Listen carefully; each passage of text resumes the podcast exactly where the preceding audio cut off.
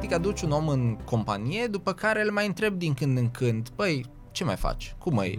Îi, compania asta așa cum ți-am vândut-o inițial? Arată la fel din interior cum am încercat eu să-ți arăt din, exter- din afară. Ce înseamnă care pentru noi ca și organizație? Suntem arătăm chiar sau nu arătăm chiar? Ne-am felicitat, ne-am îmbățișat pentru ce am reușit să facem. Mi-a zis, băi, de acum încolo o să fie greu. Uh, eu vă promit că o să fiu transparent cu voi. Și asta a rămas. E una dintre chestiile de bază din Rebel Dot. Suntem transparenți. La un moment dat am angajat o colegă nouă pe vânzări în 2019 și m-a întrebat, hei, cu care dintre clienți pot să povestesc să cer feedback? Și am zis, du-te la financiar și cer uh, lista cu cei pe care le-am facturat în ultimele trei luni. Oricare nu, nu, dar vreau feedback pozitiv da, vorbește cu oricare. Să avem încredere asta, nu aveam cum să o avem fără să fim transparenți și având secrete. Avem un manifest, o Rebel Dot pe care l-am făcut și în care zicem No Brilliant Jerks. Um, om care e super bun tehnic, dar dacă e jerk, un ticălos, adică ticălos, n-ai ce nu face, se încadrează nu în se codul încadreze. Nu trebuie să avem așteptarea ca mergând la serviciu, și nu serviciu, la serviciu, în fiecare zi, totdeauna tot ce facem să fie perfect, a, să ne placă la nebunie. Întrebarea e dacă, în final, punând toate lucrurile împreună, rezultă că da, mă iubesc. Fac și task care îmi plac și care nu-mi plac, dar overall iubesc ceea ce fac. Hacking Work, un podcast oferit de MedLife și DevNest și produs de Pluria, Școala Spor și unde lucrăm.ro. Servus! Bun venit la Hacking Work, eu sunt Doru Șupeală. Este primul podcast din România care vorbește curajos, clar și cinstit despre piața muncii, adică despre relațiile dintre angajați și angajatori. Vrem ca după fiecare episod pe care îl urmăriți să fie tot mai mulți oameni în România care merg cu drag și cu plăcere la serviciu și tot mai puțini care se duc, din păcate, la scârbiciu.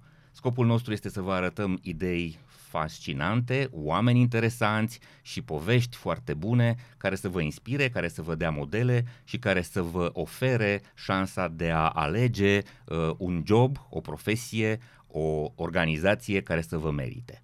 Astăzi am un invitat foarte interesant, unul dintre oamenii pe care îi urmăresc de ceva vreme și pe care eu îi consider uh, un model de uh, leadership sau o parte a modelului de leadership pe care uh, am putea să-l uh, propunem în România în locul celui clasic pe care îl avem și cu care ne-am cam lămurit. Servus Tudor Ciuleanu. Salut și mersi mult pentru invitație. Hai să zic un pic despre tine. Născut în 85 la Cluj, suntem la Cluj, filmăm și astăzi. A studiat calculatoare la UTCN, Universitatea Tehnică, a fost ultima generație care a făcut 5 ani, adică și licență și master, dar dintr-una.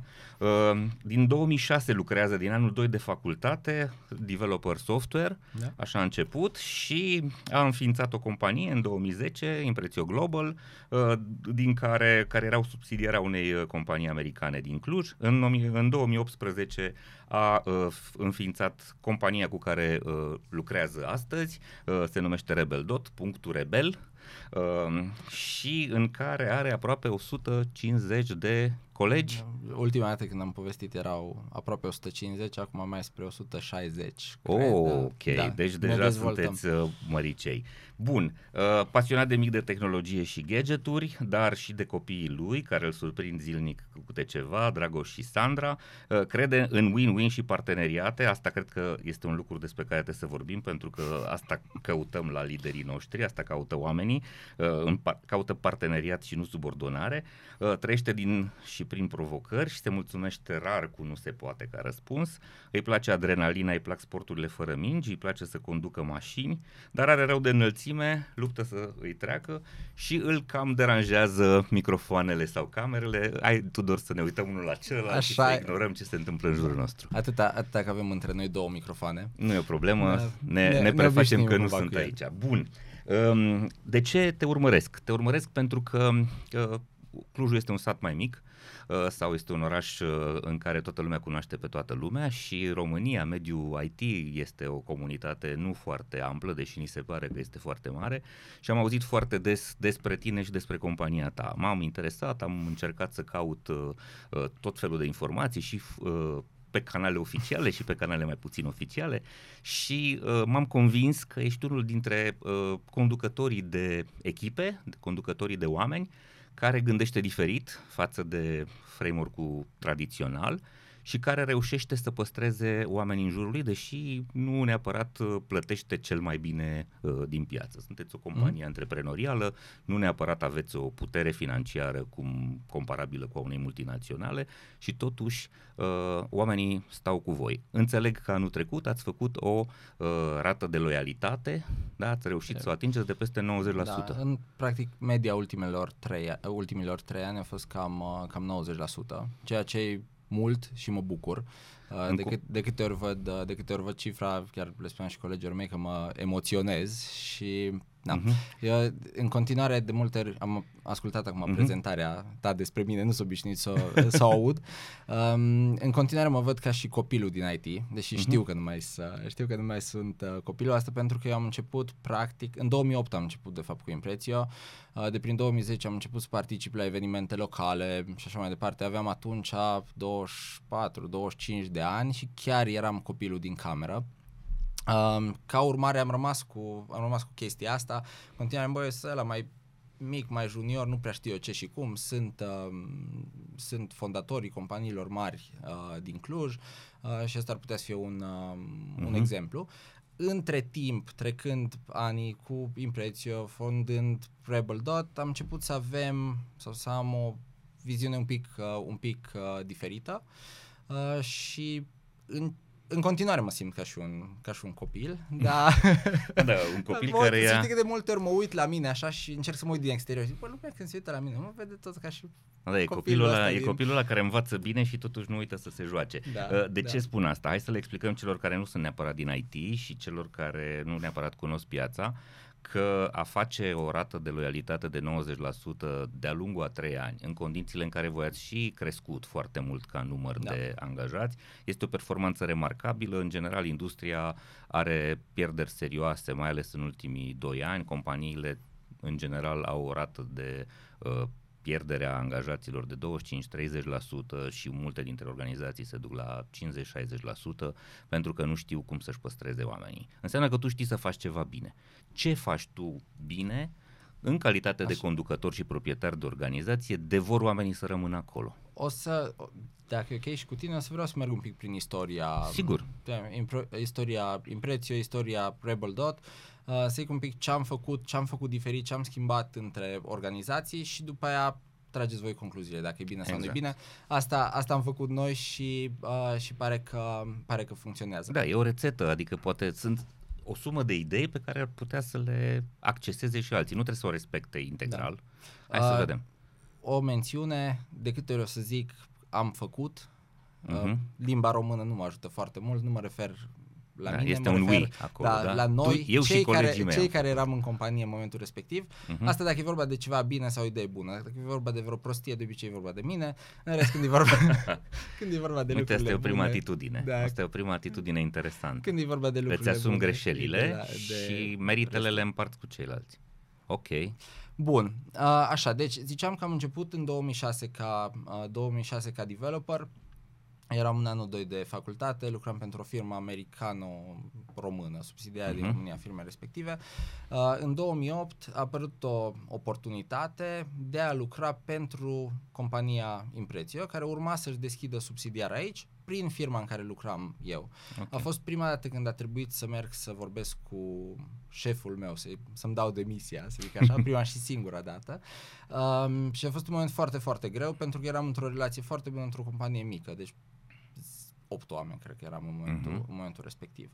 Um, i-am spus că mi se pare o oportunitate interesantă. Am început să... Cei de la Imprețiu mi-au oferit o, uh, posibilitatea să fiu uh, Romanian Operations Manager, un rol foarte pompos ca nume, habar n-aveam ce am de făcut. Adică eu lucram ca developer de 2 ani și studiam calculatoare anul 4, training pe ce înseamnă business, resurse umane, finanțe și Management, toate cele, zero, zero, uh-huh, zero. Uh-huh. Um, primul task a fost să angajez șapte persoane, că trebuia să începem opt. Asta era da. task-ul, du-te angajează șapte oameni, mi-am angajat șapte colegi din facultate, cam asta a fost... Uh, N-a fost greu, vinul. n-a trebuit să umbli mult. Uh-huh. Da, am, uh, am o chestie interesantă, hai să facem asta. Uh, persoane care sunt aceeași situație astăzi, cred că au un, o treabă mult mai grea de făcut decât am avut eu acum, uh, nu știu câți ani erau, acum 14 uh-huh. ani. Practic am angajat, uh, nu știu, 8 persoane din top 20 din anul meu și uh, anul paralel. Uh-huh. Da, și am început împreună, în momentul respectiv eu ziceam că noi suntem o familie. Asta era atitudinea, așa, okay. așa, uh, așa ne comportam și până acum 2 ani, tot asta aveam în minte, că noi suntem o familie. O chestie care uh, a fost foarte dificilă de, de multe ori pe parcurs. Um, cred că Adam Grant zicea despre companie că nu e o familie, că e o comunitate, de fapt. Că din familie, da. oricât de rău ți-ar fi copilul, nu prea ai cum să renunți la el. Nu, adică, nu poți să-ți concediezi asta copilul. Este, nu poți să-ți exact. concediezi copilul și așa mai departe. Um, într-o companie sunt situații în care ajungi într-un punct în care două persoane nu se potrivesc. Cineva nu se mai potrivește rolului, cineva nu mai poate să evolueze compania, compania nu mai e potrivită pentru persoana respectivă. Și treaba asta de familie cumva e dăunătoare both ways. Pe de o parte eu nu pot să-mi concediez copilul, pe de altă parte copilul nu vrea să plece din familie, deși nu știe că nu mai e locul, nu da. mai e locul, uh-huh. uh, locul acolo. Și atunci te duci către ideea de comunitate mai degrabă. Da, și mai degrabă pe o zonă de comunitate, asta în Rebel Dot. Acum o comunitate unde avem valori comune, idealuri comune, goluri comune și uh-huh. încercăm Ținte. să facem ceva, uh-huh. încercăm să facem ceva împreună. Bun, mergând înapoi în, uh, în 2010, cum ziceam, eram o familie, o persoane, după care am avut de făcut primii angajați, am pornit dintr-un apartament, pe stilul american de garaj, nu eram într-un apartament de aici pe Dorobanților. Um, primele, uh, primele interviuri și angajări făcute în dormitorul din care, în care pusesem birouri în loc de paturi, a fost foarte, foarte interesant. După care în 2010, practic, ne-am separat de compania care ne incuba și am fondat uh, Impresio Global, compania cărui cofondator uh, eram și eu. Um, am început să atragem noi, noi roluri, să creștem ca și, să creștem ca și companie. În 2012 ne-am mutat în primul uh, sediu non uh, non-bloc, non, non, apartament, care era, da. Da, era o clădire de birouri, o casă, sfârșit, nu, o era casă. o casă. Okay. Da, o casă care am făcut-o pentru noi și eu, chiar dacă era adică setup ăsta de familie, tot ți le angajat. Sub nicio formă nu voiam să mă delimitez ca fiind eu sunt șeful, voi sunteți angajații și noi suntem colegi. Cam asta e formularea care o foloseam și atunci și o folosesc și, și acum. Um, și crescând, am ajuns pe la 25 de persoane, am zis ok, am nevoie de prima persoană administrativă. Eu făceam și development și administrare, toate ce am nevoie de prima persoană administrativă. Am dus pe cineva care m-a ajutat, un fel de assistant manager și lucram, uh, lucram împreună. El a fost momentul în care trebuie să decizi de între ce practic ce vreau să fac eu ca și carieră pe viitor. Lucram și ca developer, eram și lead developer, lucram și ca și owner de companie și CEO și toate cele, făceam și, încercam să fac și vânzări și nu apucam, oricât stăteam și cu sacul de dormit la birou, nu apucam să le fac pe, uh, pe toate. Și în momentul respectiv am zis, ok, unde aduc eu mai multă valoare? Well, developer sunt mai buni ca și mine în compania asta, uh-huh. las colegii mei să facă development, eu nu o să mai fac development, mă apuc să mă ocup de business și să cresc business-ul. Ca următor pas, ok, acum am, am luat decizia asta, cresc business-ul, dar cum să-l cresc? Noi fiind subsidiara dedicată unei companii americane și noi creștem cum au ei nevoie. Eu n-am, deși am independențe locale, nu pot să fac nimic, pentru că răspund numai nevoilor. Uh, și în momentul respectiv am zis, hai să începem să facem și noi outsourcing. Ce fac majoritatea companiilor clujene. M-am dus uh, la partenerii mei, le-am spus ideea mea, am zis, ok, fă ce vrei. Uh, m-am întors și am zis, bun, aș vrea și eu să facem outsourcing, că și restul companiilor fac outsourcing, dar aș vrea să-l facem altfel. Um, persoanele care sunt mai de mult în IT din perso- perioada respectivă știu că majoritatea companiilor ofereau, um, ofereau echipe către clienți într-un model de body leasing. Adică da. am nevoie, uh-huh. am nevoie de o echipă de 20 de developeri, aici sunt oamenii, mă asigur că vin la birou, că au tot ce le trebuie, că le bine aici și că lucrează pentru tine, dar tu te ocupi de modul în care lucrează, de performanța lor și de toate, de toate cele. Um, tot în momentul respectiv, majoritatea companiilor, adică majoritatea, câteva companii din Cluj își doreau să intre în zona de produs. Tot. Și încă de 10 ani tot este chestia asta, mai trebuie să facem produs, trebuie să facem produs. Nu e foarte ușor pentru o companie de servicii, o companie de outsourcing să facă produs. E cu totul altceva. Am, am încercat diferite. și noi, avem și noi produs care merge un pic, încercăm să-l facem să meargă mai bine, dar e, e cu totul altceva. Noi, pe de altă parte, aveam experiențe de product prin compania din state și am zis, mai ce-ar fi să facem outsourcing un pic diferit.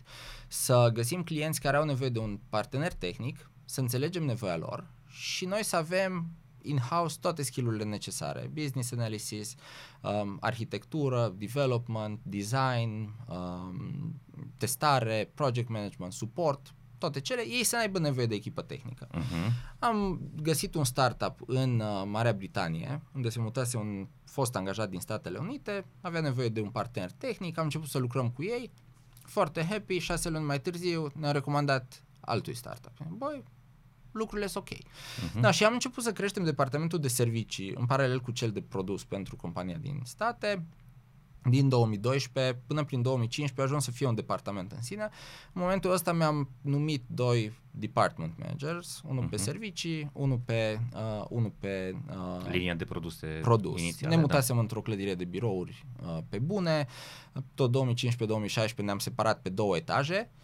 Și asta a fost începutul sfârșitului, de fapt uh, uh-huh. pentru partea de impreții. În momentul în care ne-am separat pe două etaje și am început să facem, practic, partea de consultanță era un etaj, partea de produs era alt etaj, business unit manager diferiți, persoanele respective erau foarte diferite și uh-huh. nu neapărat, adică nu, nu neapărat, deloc aliniate cumva cu o cultură. Noi nu aveam, în Rebel Dot, deși eram un grup de prieteni, în eram imprețio. o familie, în uh, imprețio, da. în uh-huh. imprețio. Deși eram uh, un grup de prieteni și ca o familie, nu prea aveam goluri comune. Chiar mai mult cu cele două departamente, fiecare trăgea pentru, pentru el. La un moment dat, când am ajuns într-o perioadă mai grea și um, erau persoane pe bench într-un din departamente. Adică Departamentul... oameni care nu aveau încărcare profesională, exact. da, pentru cei care nu sunt din IT. Da, da. și scuzați... Sunt pe bancă, da, sunt, eng- erau englezismele, pe bancă, da. da Vine din fotbal, da, exact. stau pe exact. bancă pentru că nu pot să joace, da. nu au loc să și, joace. Da. Um, business unit manager încercau să-i paseze din departamentul lor în celălalt ca să nu fie pe bugetul lor, să nu arate cifrele lor rău în fața CEO-ului mm-hmm. din state și așa mai departe. În fine. Da, și am ajuns într-un punct prin 2017 în care nu neapărat îmi făcea plăcere să mă duc la serviciu. Deci mergeai la scârbiciu. Care era, da, până la urmă era serviciu, era făcut de mine și, și era, era compania, compania care parțială a mea. Da, știi? și manager. Da, și mi-am dat seama că în momentul în care ești într-o companie în care te duci și când te întâlnești cu cineva pe hol, nu-ți prea vine să te întâlnești și preferi să mergi pe partea aia la altă și așa ceva nu-i... Uh, nu e în regulă. Ceva nu e în regulă. Uh, în fine, eu eram foarte, foarte dedicat partenerilor mei, ei mi-au oferit șansa în 2008 să încep chestia asta, să devin antreprenor. Uh, este și o discuție sau mai zic eu câteodată, băi, ok, ce fain, unde ai ajuns acum? Și zic, da mă, da, e un mix de oportunități, noroc, vine norocul și în momentul ăla tu profiți de el. Dar dacă n-ai fi avut oportunitatea respectivă, poate apărea altceva, dar trebuie să ai oportunitățile care să poți să zici, ok, yes, Corect. la asta și da, la asta și nu la, uh, nu la cealaltă. Da, și în punctul, în punctul ăsta, cumva eram, simțeam că ceva nu ceva nu bine, dar încercam să repar pentru că eu eram partener cu partenerii mei din Statele Unite și eram recunoscător și trebuia să fac compania asta să meargă. Da, um, în paralel am rămas cu un, um, am rămas cu un uh, și am făcut tot felul, am făcut, um, am făcut uh, Idea Challenge, care era un concurs de idei pentru studenți în 2015 și 2016. Um, venit o grămadă de studenți, era foarte apreciat um, evenimentul, am um, făcut team building-uri foarte fain. Eram, deci eram o familie drăguță, sau două familii. Două familii Începea da, să fie da, da, două da. familii, din păcate. Uh-huh. Uh, și um, la un moment dat, un client de-a nostru de pe zona de servicii ne-a rămas dator cu niște facturi destul de serioase. Uh, în momentul în care am zis, păi, ok, ne oprim din lucru, CEO din Statele Unite intervente, nu continuați, în fine, așa am ajuns într-un punct în care nu ne mai permiteam să plătim salariile, ca urmare aveam nevoie de bani. Am mers la partenerii mei, am zis ok, for the first time, pentru prima dată în 10 ani am nevoie de bani ca să putem să plătim salariile și așa. în momentul în care eu zis, a, păi deci partea asta de servicii nu funcționează, o închidem. Era uh-huh. o vineri seara, mi duc aminte. Și acum, luni, concediază 40 de persoane. Aproape tot departamentul de servicii, cu mici, mici excepții. Um, a fost un moment emoțional și emoționant și care este terminat cu, după ce am închis uh, de furie și închis uh, colul cu plâns și cu de toate, care uh-huh. am zis, mhm. ok, nu ce fac acum? Că deodată, din antreprenor, bla bla bla, eram în poziția în care trebuie să iau o decizie grea și sunt șanse să rămân fără serviciu in da. the end. Da, da, da. Și eu nu mai făcusem development de hă, hă, hă, Da, 8 erai un ani. pic- Că sunt te mulți, simțeai sunt, depășit sunt și mulți tehnic în developeri zona care, de asta. exemplu, Mhm. nu trec în antreprenoriat sau nu Sau și în au management. alte poziții de management, că le e frică ce se întâmplă dacă îmi pierd Că poziția nu se respectivă. actualizează profesional, da, nu țin pasul Da. cu tehnologia. Și eram în punctul în care mă gândeam, no, cine angajează șef? Efectiv, așa mă gândeam, eu ce mă fac? Ce o să Mhm. mă fac? După care am zis, băi, nu, eu nu asta vreau să fac. Uh, Imprețio, nu voiau să plec eu, vreau să plece colegii mei, dar ei n-aveau nicio vină, n-av- n-aveau de ce să plece. Adică eu nu puteam, Mhm. din poziția în care eram, să concediez 40 de persoane pentru că nu ne-am managuit noi bine ca și, Da. ca și companie. Da, și atunci uh, mi-am dat seama că nu mă reprezintă ceea ce se întâmplă. Uh, era pe un stil foarte american, gen firing next day, fără gândit cine, Rece, ce, cum, da, de da, ce. Da, o gândire Așa? rece și pragmatică. Da, și atunci eu luni am propus, păi vreau să, uite, propun să plec cu ei. Uh, plec cu cele 40 aproximativ de persoane care trebuie să plece, facem un company split, noi ne luăm, eu iau oamenii, iau clienții care voi oricum nu vreți să lucrați cu ei pe zona de Mhm. servicii, mă duc eu în compania aia și vă rămâneți cu restul. Da, în prima fază părea, da, ok, super, sounds good, hai să facem asta, după care, din nou pe un stil uh, așa foarte enterprise, au fost trimiși auditori pe capul nostru și șase luni am stat în audit, timp în care ne-am gândit ce facem noi mai departe și cum să se numească, cum să Mhm. se numească uh, compania și consider că, am zis că zic istoria asta, consider Mhm. că uh, succesul de astăzi se datorează parțial și numelui uh, pe care ni l-am Ok, ales. Ajungem și la asta da, să-mi cu, explici. cu numele, aha. cu, cu Rebel Dar Dot. deci, voi, ați, voi ați stat șase luni în continuare în compania veche, uh, pe bancă, da? Deci nu, sau mă rog, Ah, lucrând un semi. picuț, ok, târând Departamentul- niște venituri. uh, Departamentul cumva? de HR, că așa zicea Mhm. atunci, șase persoane se ocupau de scanat hârtii uh, și trimis la auditori. Um, am încercat să le fac, să le pun pe fete să facă și sales, gen Mhm. cold calling și LinkedIn și nu știu ce, HR-ul pentru... Deci, efect, eram foarte uniți noi așa altfel, Mhm. să vedem, să scoatem cumva la capăt. Fetele încercau să facă um, cold calling și sales prin LinkedIn, că doar știau să folosească LinkedIn. Am mai făcut Da. sales de software niciodată. Și ne-am dat seama în felul ăsta că poți să contactezi mii de oameni pe LinkedIn, că nu o să vinzi așa, e Mhm. foarte greu, adică rata de succes e foarte, foarte mică dacă nu ai o poveste și nu ai tot ce, Mhm. tot ce trebuie, dar măcar am uh, încercat. Uh, eu mă gândeam ce și cum fac mai departe cu compania Uh, nu, uh, nu eram focusat foarte mult pe ce se întâmplă cu compania în momentul respectiv, ci ce urmează să facem. Am trecut prin, uh, prin chestia cu selecția numelui, care a fost efectiv șase luni, am stat și am căutat. Și în Deci voi momentul erați în care... hotărâți să ieșiți, chiar dacă se întâmpla acest audit, Păi, decizia era luată. Nu, era sigur, deci auditul Ah, se ok. întâmpla ca să se vadă cum, cine cu ce rămâne, practic. Am În înțeles. loc să fie un divorț frumos făcut amiabil, a fost A așa, fost cu un divorț la hârtii, cu de tribunal. toate, da? Mhm. Probabil că era și un fel de witch hunt acolo și încerca să descopere ceva ce nu s-a întâmplat de fapt în companie și în final nu se descoperi nimic uh, și în uh, iunie 2018, în final, am reușit să Ok. ieșim Și ați inventat și am compania inventat de astăzi. compania de astăzi. Ce a fost, uh, ce, ce lecție ai învățat din, din experiența asta și ți-ai impus să nu se întâmple sau, sau ce ți-ai propus să faci în compania nouă ca să nu ai neplăcerile Da. din istoria veche? Mai câteva lucruri, că asta, de asta mergeam și pe asta cu istoria. Mhm. Mm-hmm. Um, noi, de exemplu, în compania veche, eu cât am fost în Imprețio, deși eram în rolul ăsta de lider, când auzeam de valori și misiune și viziune și de aia, eram din categoria ei bla bla. Toată lumea Mhm. zice că vrea să facă bine și Definiția asta... culturii, da, asta- asta elementele este. fundamentale ale culturii organizației, le percepeai ca o, Da, pentru o că butaforie, noi nimic le, noi le neapărat moșteneam, noi le Mhm. moșteneam de la compania mamă, care zicem noi că suntem similari cu americanii cultural. Da, mai similar ca și cu alte culturi, dar totuși există diferențe Sigur destul că de da, mari. Sigur. Da, și nici astăzi, dacă mă întreb care erau valorile Imprețio, habar nu am. Nu le știam nici atunci, ne uitam, efectiv când cineva întreba, ziceam, nu, serios, chiar trebuie. Mă uitam pe site, ziceam, astea îs.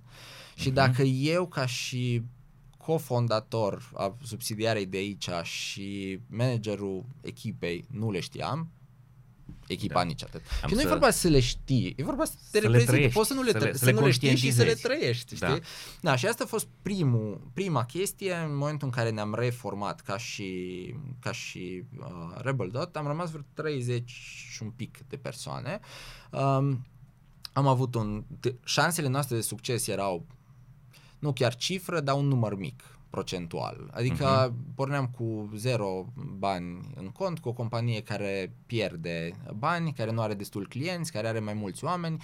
Eu în același tiam, timp știam și ziceam că dacă îmi păstrez echipa de management și o să pot să cresc destul de repede și nu vreau să încep chiar de la zero, dar asta însemna că am overhead-uri mai mari decât uh, cheltuieli mai mari decât venituri și era greu. Era Mhm. uh-huh. foarte greu.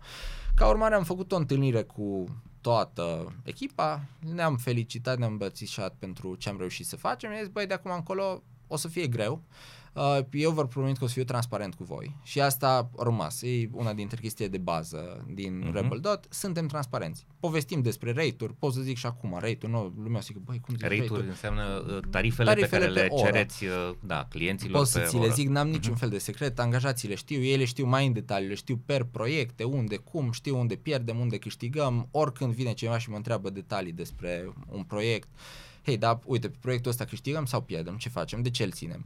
Le explic, avem meeting-uri săptămânale, ne întâlnim în fiecare vineri, jumătate de oră cu toată echipa și povestim despre starea companiei, ne, când vin angajați noi, se prezintă, avem un ritual în care se Mhm. uh-huh. prezintă și așa mai departe. Nu o să intru în mai multe detalii că e secret pentru cei noi veniți în companie. Așa. Așa, Hacking Work vă este oferit de MedLife, furnizorul național de sănătate al României. Ca angajator a mii de oameni și furnizor de sănătate pentru aproape 800 de mii de angajați, cel mai mare sistem medical privat din România știe că putem să ne facem bine doar găsind împreună soluții la probleme, având grijă de noi și de colegii noștri. Astfel, construim organizații sănătoase și un mâine mai bun decât astăzi. Împreună facem România bine. Hacking Work vă este oferit de compania de software DevNest. Cu toții am crescut cu întrebarea ce vrei să te faci când o să fii mare. La DevNest, răspunsul este orice, pentru că exact asta este DevNest, un loc plin de oportunități, construit transparent, având oamenii în centrul tuturor acțiunilor și proiectelor. Un cuib în care cresc sănătos oameni, cariere și soluții tehnologice. DevNest înseamnă dezvoltare.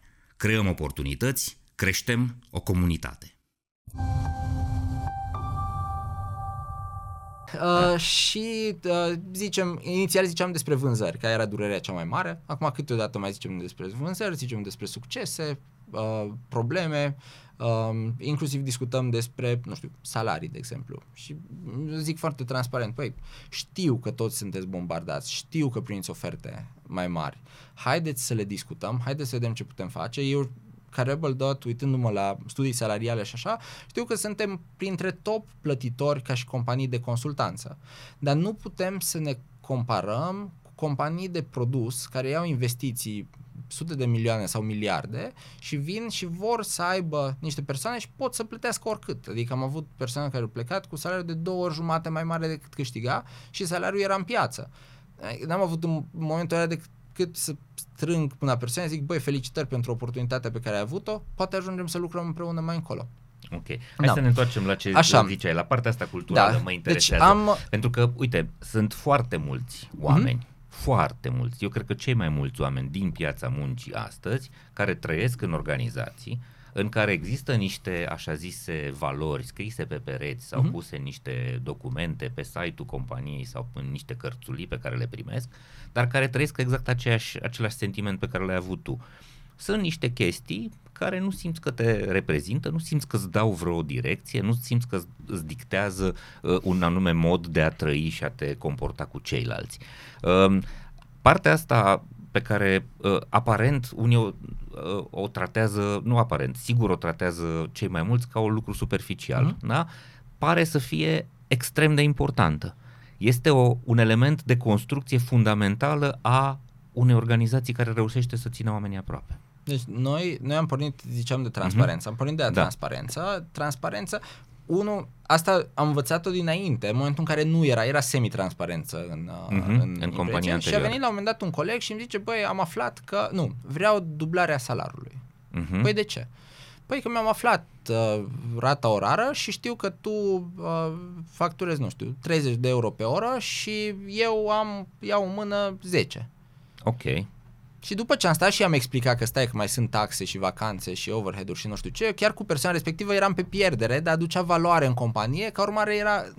Și zice, a, ok. Și plecat așa cumva coada între picioare de la Deci mine el, din birou. Cumva a- arătându-i transparent întreg, întregul set de costuri, A omul a înțeles- înțeles că, El- stai că el nu voia mai sunt mult. păcălit. El nu voia mai Mhm. uh-huh. mult pentru că știa că alții au mai mult, el voia mai mult pentru că se simțea păcălit, gen tu faci prea mulți bani cu mine. Și Ok. de multe ori, adică în companie, dacă te uiți la un salariu în mână versus ceea ce facturează compania, se întâmplă. Fac, compania să factureze de trei ori mai mult decât salariul în mână. Că sunt taxe mari, sunt concedii, sunt foarte multe Are lucruri. și compania costuri acolo. cu Exact. siguranță. Și orice companie, și asta au zis, zic și colegii mei, orice companie e făcută să facă profit. Și dacă nu face profit, ok, nu 70%, dar un 10, 15, 20% trebuie să facă. Dacă nu face profit, de ce ar face antreprenorul chestia, uh, chestia asta? De ce și-ar asuma riscul? Și așa mai departe. Deci, din start, trebuie să intre mai mulți bani într-o companie decât ies. Sau, Uh, Te opresc un pic Așa. aici, pentru că ai zis un lucru pe care vreau să-l clarificăm. Orice companie e făcută ca să facă profit sau orice companie e făcută ca să îndeplinească o misiune sau o viziune sau nu, Mhm. o, un scop și indiscutabil dacă face bine treaba aia va face Da. nu, și profit. orice companie care e sustenabilă trebuie să facă profit. Cu siguranță. Deci asta- Deci asta e- profitul este un rezultat profitul- bine meritat al exact. muncii bine făcute. Dar- Dar scopul și- tău când ai făcut organizația a fost Nu era, să faci Nu profit? era profitul. Nu, de a altfel fost- și în 2000, noi 2018-19 am avut o perioadă foarte grea. De asta ziceam șansele Mhm. noastre de succes. Pierdeam mult Mhm. lunar pentru cât Deci- eram noi. Care a fost uh, elementul care v-a pus uh, la, uh, pe drum? Adică Da, cu ce ați ce- pornit? noi am început- Ce, ce v-a mânat în luptă? Noi am care început era scopul atunci, vostru? De ce v-ați gândit voi să faceți treaba asta? Cred că aveam și un pic de common enemy. Adică inamic comun, așa. Ok, adică se, deci- mai întâmplă, se mai întâmplă și chestii de genul Adică ăsta. ați, ați vrut cumva să dovediți Deci, în că uh, Noi, în linia pe momentul care voi în care- mergeați era corectă. Noi în momentul în care am ieșit, am ieșit așa cumva pe, na, pe ușa din spate și Mhm. eram, băi, ăștia să care cheltuie bani, ăștia pierd banii, nu fac Ok, treabă bună. era o chestie de prestigiu și al vostru. Noi, noi, de fapt, eram chiar o echipă foarte, foarte, uh, foarte bună și care putea să aducă valoare și serviciile pe care le ofeream erau altceva și puteau aduce valoare clienților Mhm. noștri. Toți clienții erau cu feedback foarte pozitiv pentru, uh, pentru noi. Chiar la un moment dat am angajat o colegă nouă pe vânzări în 2019 și m-a întrebat, hei, cu care dintre clienți pot să povestesc să cer feedback? Și am zis, du-te la financiar și cer uh, lista cu cei pe care am facturat în ultimele trei luni. Oricare nu, nu, nu, dintre dar ei. vreau feedback pozitiv. Da, vorbește cu oricare. Mhm. Deci chiar asta, și asta e dorința. Eu asta încerc să vând, că sunt implicat și în procese de vânzare și asta e ceea ce echipa după aia face și asta ne ajută să creștem ca și, ca și organizație. Dar noi, noi atunci, uh, practic, am făcut chestia asta cu transparență. Era bazată pe uh, foarte mult important să existe trust, mai ales în situația aia. Încredere. Când Mhm. lucrurile merg greu, oamenii trebuie să aibă încredere, eu ca și antreprenor îmi fac treaba, încerc să aduc și ca om de vânzări, încerc să aduc proiecte, eu am încredere în voi, că voi livrați și faceți treabă bună și asta mă ajută să am după aia un client care vorbește pozitiv despre noi și așa mai departe. Ca urmare, să avem încrederea asta, nu aveam cum să o avem fără să fim transparenți și având secrete. Acum, Mhm. uh-huh. evident că în orice organizație o să ai, nu știu, ai un proiect, ai o chestie care nu poți vorbești despre ea încă, dar în general, gen, treaba asta cu uh, rate-uri și așa, nu văd de ce n-ar fi transparentă. Dacă aș face o companie nouă acum, nouă, nouă, că Mhm. acolo nu era chiar nouă, aș merge și pe transparență salarială. Um, într-o companie... Integrală. Deci integrală, cum face gen buffer, cu de exemplu. listă, da? cu listă asta, așa. pe fiecare poziție Și avem atunci, o grilă. păi, Mhm. vrei mărire 20%, dar nicio problemă. Numai să știi, că și colegii tăi o să știe și să fie justificat față de ei, adică să fie o Mhm. chestie. Știi, și Am atunci nu trebuie să înțeles. stai tu să zici, băi, nu-i justificat, te autojustifică cu, Ok. cu lista. Întorcându-ne la scopul vostru, deci Da. voi ați vrut cumva să vă apărați modelul, adică, uh, da, uite, credeți Bine, foarte asta tare era- în modul vostru de a lucra Mhm. și să dovediți că uh, uh, modul în care voi v-ați gândit să lucrați este uh, unul uh, Asta, în de alea, succes, alea, șase potrivit. luni de, alea șase Mhm. luni de audit, cumva ne-au pus așa într-o situație destul de dificilă și am, noi am plecat ca, ok, we have to make this trebuie să facem asta să fie... A fost și o chestie să de fie prestigiu, un de succes, orgoliu, știi? într-un fel. Da, dar nu era da? o chestie a mea de orgoliu, era noastră, grupului. ca grup, Mhm. hai să facem să fie un succes. A fost o ambiție comună. Da. Ca urmare, eu în prim, în, cred că în primele trei luni, în prima, cred că în prima lună de fapt, am discutat cu echipa și am zis ok, deci asta e situația în care suntem. Dacă sunt între voi persoane care n-au încredere și li frică de viitor și așa, spuneți acum, n-am niciun fel de problemă, înțeleg, nici eu nu știu dacă chiar avea încredere, dar înțeleg. În același timp suntem în domeniul IT, dacă vă dau o lună de preaviz că ne închidem, că nu mai funcționează lucrurile, sigur Fiecare o să, își va vă, găsi o să un- vă găsiți. da, Da, un așa, post. au fost câteva persoane care au plecat, restul, uh, restul au rămas. Am trecut după aia printr-un proces de descoperire a valorilor, nu un proces de definire uh-huh. altceva, ci Mhm. descoperire. A venit un consultant extern care a intervievat aproape toată echipa, am răspuns la chestii, am zis fiecare ce și cum și miraculos au apărut valorile Rebel Dot care s- în continuare uh, aceleași pe care nu trebuie să le citesc de pe uh, Ia să vedem. de pe, Care de pe sunt? site. Da, o să ți le zic în engleză, că așa le avem și Exact. le traducem împreună ca să Ok, le știi și în română. ok. Deci, togetherness, ăsta e primul. Care nu știu, Ok. împreună, ceva. Înseamnă multe lucruri, da, Așa, da. solidaritate. Togetherness, uh, suntem mhm. noi împreună ca și, uh, ca și companie, asta așa a fost de la Belonging, început și am da, a- aparține, simțit chestia asta. sentimentul apartenenței, da?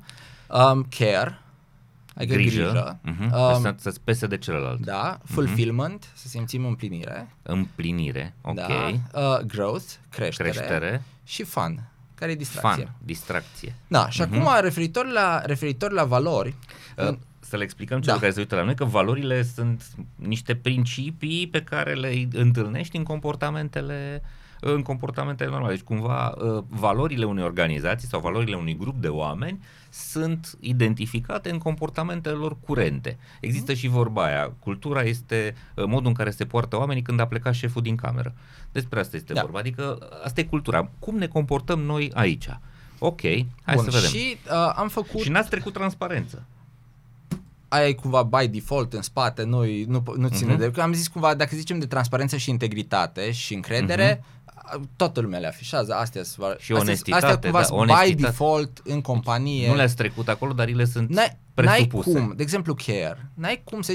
Ce înseamnă care? Că asta a fost o chestie în 2020. A venit COVID-ul, pac, deodată toată lumea acasă și la un moment dat am auzit, așa cumva, prin, de la un coleg, vorbim cu alt coleg, că băi, compania zice de care, dar n-arată care față de noi.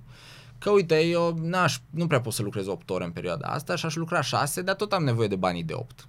Știi? Mhm. Și asta era așa o chestie. Și am mai auzit câteva lucruri pe care. În momentul în care mă gândesc, băi, chiar, ce înseamnă care pentru noi ca și organizație? Suntem, arătăm care sau nu arătăm care față de, orga, față de angajați? Și după aia am dau seama, zic, stai un pic, că Rebel Dot SRL, persoana juridică, nu poate să arate care. Mhm. Care-ul, de fapt, e felul nostru a tuturor din companie de a ne purta unii cu ceilalți, că we show care, unii față de ceilalți, uh, că we show care față de clienții noștri și culmea că ne și așteptăm ca și clienții noștri să arate care față de noi, adică ne așteptăm să fim Mhm, tratați la fel. mhm. Și de fapt, care-ul ăsta, asta însemna că vorbim, încercăm să ne înțelegem, vedem dacă e financiar fezabil să facem o chestie de genul ăsta, o facem. Dacă pe de altă parte asta ar pune compania în cap, înseamnă că noi nu arătăm, luăm o decizie care nu arată chiar față de restul și deodată ajungem să punem, uh, să riscăm 60 de angajați când ți eram atunci, datorită unei chestii în care încercăm, hai că vă ajutăm pe voi 10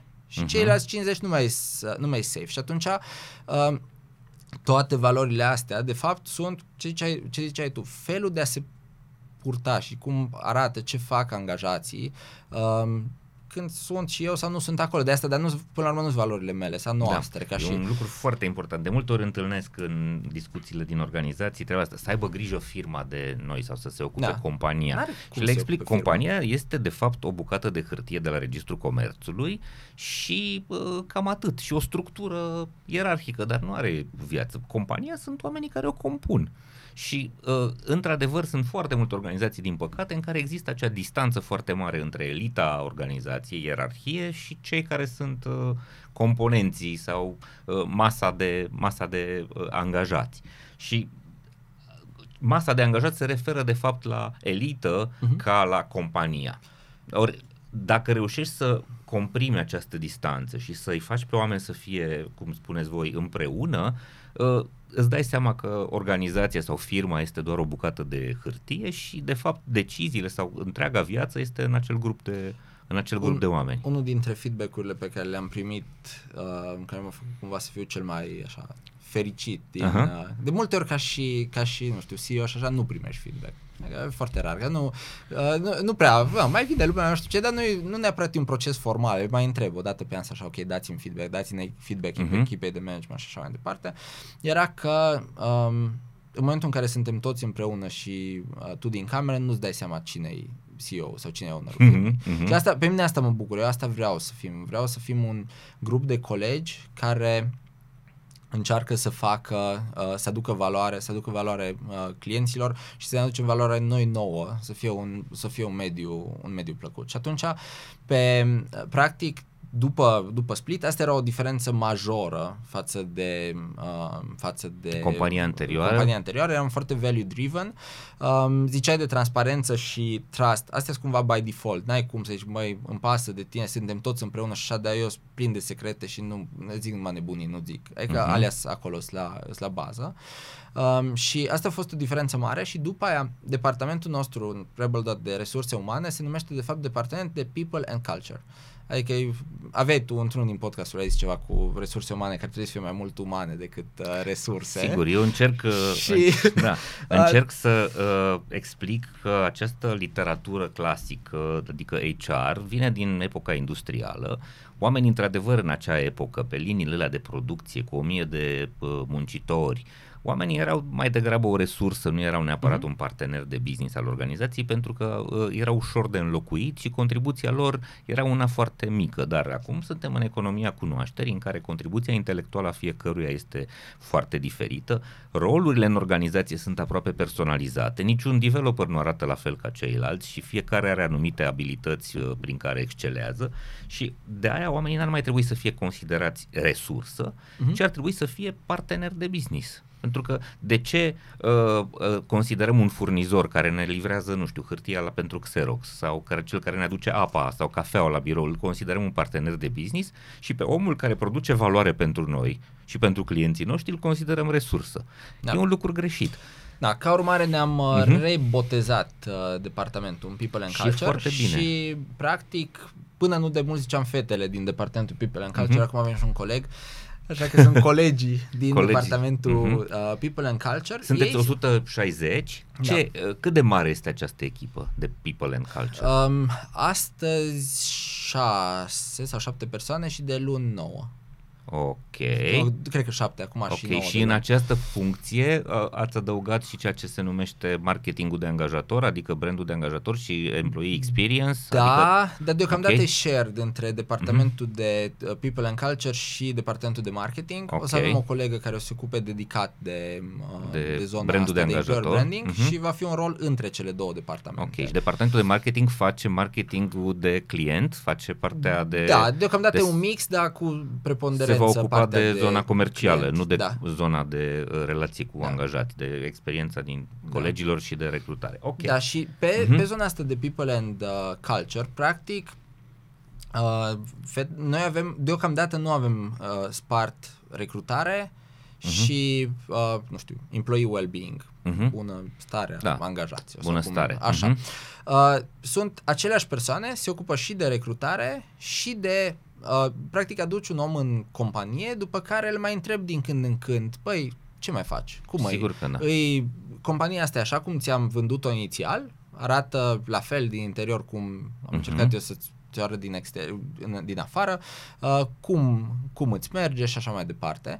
Și considerăm că asta e destul de important pentru că se creează o relație acolo inițial. Eu am avut de mai multe ori, am zis, băi, pentru eficiență, hai să împărțim departamentul ăsta în două, să fie partea de uh, recrutare și să fie partea de uh, retenție, uh, dar uh, Uh, managerul departamentului a zis, uh, păi nu, e mai bine așa, e foarte important ca oamenii care recrutează să și știe ce se întâmplă în organizație. Că altfel vinzi o poveste, dar povestea nu e aceeași cu ce, Ok, ce se găsește, deci ați, ce se ați găsește mers acolo. pe zona asta de uh, generalizare ca să poți Da. să ai un, un real touch da, Da. Cu, cu o echipă. Ai spus retenție, eu obișnuiesc să sugerez folos, termenul loialitate, Loialitate. sau păstrare, Da. pentru că uh, retenția înseamnă să reții pe cineva. Nu încercăm să reținem, încercăm să facem să stea de bună voie. Da, ci să construiești. Bun. Uh, spunem ce crezi tu că te diferențiază sau ca- care sunt lucrurile personale Mhm. Care îi fac pe oameni să fie atrași de tine. Și am să îți explic, atrași de tine ca angajat, Da. nu, nu vorbim de atracția soției tale în față de tine, da? Pentru Uh, uh, să întreb. da. pe ea trebuie să o întrebăm. Nu, vorbim așa. Uite, uh, ai ajuns în uh, podcastul ăsta pentru că am primit și pentru că am primit la un moment dat un mesaj. Ok. Uh, un om din uh, din comunitatea IT din Cluj a văzut că pornim podcastul și spune așa, Servus Doru, urmăresc cu interes evoluția podcastului, sunt foarte curios de conținut, dacă ești deschis pentru sugestii, aș vrea să-ți recomand o persoană pe care să o intervievezi. Este vorba de fostul meu șef de la precedentul jo- uh, job, Tudor Ciuleanu, în materie de thought leadership, deci leadership, gândire de lider, verticalitate, onestitate și transparență, dar și asertivitate sau inteligență emoțională. Este prima persoană care îmi vine în minte din layerele de management cu care am avut șansa să lucrez până acum. Am învățat foarte multe de la el, am văzut cum lucrează cu oamenii și cel mai important cât de lin integrează în procesul lui învățatul din greșeli. Este genul de manager care lucrează cod la cod cu echipa, întreține și crește o cultură organizațională sănătoasă. Și acum vine surpriza, poate te gândești de ce am ales un drum diferit. El nu mai lucrează cu Mhm. voi acum. Dar am dorit să experimentez viața într-o corporație mai mare, plus am primit o ofertă salarială de nerefuzat. Dar în continuare îl văd pe Tudor ca pe un exemplu și dacă găsește loc în agenda ta, am convingerea că ar veni cu mai multe unghiuri și păreri de folos pentru publicul podcastului. Bun, um, nu o să-i dau numele, nici Da. nu contează numele lui, însă este un mesaj care uh, cumva te-a recomandat. Deci, thought leadership, verticalitate, onestitate, transparență, asertivitate, inteligență emoțională, modul în care lucrează cu oamenii, învățatul din greșeli. Da, mie îmi place, mie îmi place să fiu acolo cu, să fiu cu oamenii, practic să facem lucruri împreună. Evident că atunci când eram și eu developer simțeam că sunt și mai acolo. Acum Mhm. nu, pot, nu pot să fiu din perspectiva asta. Foarte, foarte rar iau decizii și zic facem așa pentru că așa vreau eu. Fără să explic. Da, de multe ori se întâmplă să fie o decizie consultativă și trebuiască să iau decizia finală, dar nu o să merg să zic numai așa. Singura chestie care am făcut-o așa în companie a fost când am interzis fumatul pe terasa în fostul birou Mhm. și lumea, băi, dar de ce să nu fumăm pe terasă? Că nu vreau eu să fumăm pe terasă. Asta nu, nu o să mai explicăm altfel, pur și simplu cred că nu e sănătos și nu vreau să fumeze pe terasă, fumează jos. Dacă vrei, stai în rest. Restul deciziilor, în principiu, să discutat. Nu mai fac democratic, cum era mai de mult, că am încercat până la 25 de angajați în impreție, era totul democratic și la un moment dat nu mai puteam să facem nimic, eram blocați. Deci, cumva, Mhm. o companie nu e o democrație, um, dar există mai multe tipuri de decizii și de obicei merg pe varianta consultativă în care zic, păi, urmează să facem treaba asta. Ce ziceți? Dați ziceți că e bine, că e rău, că ce credeți așa. Sunt foarte multe opinii care s- nu, lucrurile la care nu m-am gândit, după care zic ok, acum am de luat eu sau echipa de management sau așa, avem de luat o decizie pe care ne și asumăm după aia ca și, uh, ca și echipă. Dar ne consultăm și și explicăm, explic de ce. Uite, eu am luat decizia asta așa pentru că cred că asta e mai bine. Um, în, nu știu, spiritul clasic al organizației nu trebuie să dai explicații că de ce faci lucrurile așa. Așa le faci, că asta e decizia ta și gata. Mhm. Uh-huh. Dar încerc, încerc să stau, să fiu acolo, să fiu aproape de, uh, de lume. Da. Da. În același timp, dacă ar fi să întreb familia, Uh, mai ales acum de când cu COVID-ul în care nu puteam să întâlnim 150 de angajați și făceam grătare la firmă, ne-am luat un sediu de birou temporar, o casă cu curte și grătare și așa ne întâlneam tot câte 10-15. Da, 150 de persoane, întâlniți 10-15 și se mai și suprapuneau, înseamnă cel puțin 10 grătare ca să apuci să te întâlnești cu toată lumea. Și eu săptămânal eram la grătar la firmă și la un moment dat de acasă, bă, dar totuși de câte ori trebuie să... De ce e așa de important să fii acolo? Zic, măi, eu consider că e foarte important. Eu așa am construit compania asta, să fim acolo, să fim împreună, să fiu cu colegii, să povestim vrute și nevrute. Mă întreabă uneori de chestii uh, referitor la clienți, referitor la lucruri pe care le facem, dar de foarte multe ori povestim cu totul altceva. Și nu, Despre sport, despre Da. căței, despre... Ok. da, și um, apropo tot de, Mhm. uh-huh. tot de asta cu uh, cu ce ne mai ține împreună, an, am început, mai ales anul, anul trecut, să, să arătăm care cumva față de am zis, bun, noi intern am, facem chestii să ne simțim bine, să ne simțim bine ca și angajați. Mhm. Clienții noștri au feedback-uri foarte pozitive la adresa ceea ce facem. Evident, mai greșim și noi, dar încercăm să, uh, să reparăm greșelile. Ca urmare, pe zona de clienți am, am crescut și clienții lucrează long term cu noi. Dar am zis, ok, suntem o companie destul de mare acum, cu destul de mulți oameni, încât să putem să avem un impact și în comunitate. Și partea asta de impact în comunitate ne-a unit și mai tare și practic anul trecut am făcut uh, mai multe evenimente. A fost, de exemplu, un yard sale, la care banii care s-au strâns deci, Oamenii au adus vechiturile de acasă exact. ce nu ne mai trebuie și sau, le-au cumpărat ceilalți. S-au donat uh-huh. pentru anumite cauze. Okay. Uh, după care am avut uh, team building-ul, care a fost gen cea mai mare notă de până acum. A fost un eveniment la, uh, în comuna Bratca, unde am cumpărat trei locuri de joacă pentru copii și ne-am împărțit în trei echipe, ne-am dus la trei școli din comună și am construit locuri de joacă, dar construit gen cu fiere straie, șuruburi, de toate, noroc că aveam toți toate mâinile și degetele, așa. Uh-huh. Făcut, construit uh, locurile de joacă, una dintre echipe a și zugrăvit o școală. Eu când am văzut ce zugrăvit, gen cu pictat, cu albinuțe, că nu știu ce, am dat seama că avem tot felul de talente de care uh-huh. nu știam nimica în companie. Uh-huh. Um, după care au venit colegii mei și zis, băi, vrem să mai facem asta. Vrem să punem noi bani și să amenajăm o clasă. Tu ai văzut cum arată tabla în clasa respectivă. Era efectiv un perete vopsit negru crăpat. Uh-huh. Nu măcar o tablă de sticlă nu era. Și, și ne-am dat seama ce impact mare putem să avem noi printr-un efort relativ mic și care ne face și, ne face și plăcere. Uh-huh. Și după aia, după chestia asta, am făcut de uh, săptămâna dinainte de Crăciun uh, am făcut o chestie, uh, Rebels with, uh, with a Cause, se numește uh-huh. acum sub, uh, sub umbrela asta, Rebels with a Cause le facem. Am făcut uh, o săptămână în care fiecare dintre noi, dintre angajați, putea să uh, ofere un serviciu, să doneze ceva, să vândă ceva la licitație printr-un canal de Slack, că nu, eram da, remote, da, da. ce să facem, și toți banii strânși urmau să fie dublați de companie și donați pentru o cauză. Nu, am reușit să strângem, nu știu, undeva în jur de 10.000 de euro pe care i-am donat pentru mai multe cauze în final, cauze care erau propuse tot de angajați. Și atunci am făcut, am făcut chestia asta și am ajuns. Eu, de exemplu, am făcut, nu știu, cină la mine cu uh, nouă colegi în care am uh-huh. gătit. Ai gătit. Ziceam okay. de gătit. Okay. Um, alții au făcut tot felul de chestii de mână. a fost, a fost o treabă foarte, okay. foarte Hai să ne întoarcem la lucrul ăsta important pentru mine. Învățatul din greșeli și uh, arătarea vulnerabilității. Uh-huh. Pentru că de foarte multe ori când uh, ne întâlnim în organizații cu liderii de model vechi, ei sunt, sunt acei indivizi perfecți, intangibili, care nu lăcrimează, care nu au dureri uh, și probleme și care sunt mereu învingători. E modelul ăsta al uh, Supermanului de tip Bruce Willis care le rezolvă pe toate. Cred că nu este asta realitatea. Dă-ne un exemplu de moment de dificultate, de moment de, în care ai făcut greșeli și în care ai reușit să împărtășești treaba asta cu colegii tăi. Mă gândesc acum la, la partea de uh, parte de greșeli. Acolo până la urmă cumva na, deciziile pe care deciziile pe care le iau sau în final cei care zic ok, hai că facem așa și îmi asum uh, uh-huh. chestia asta.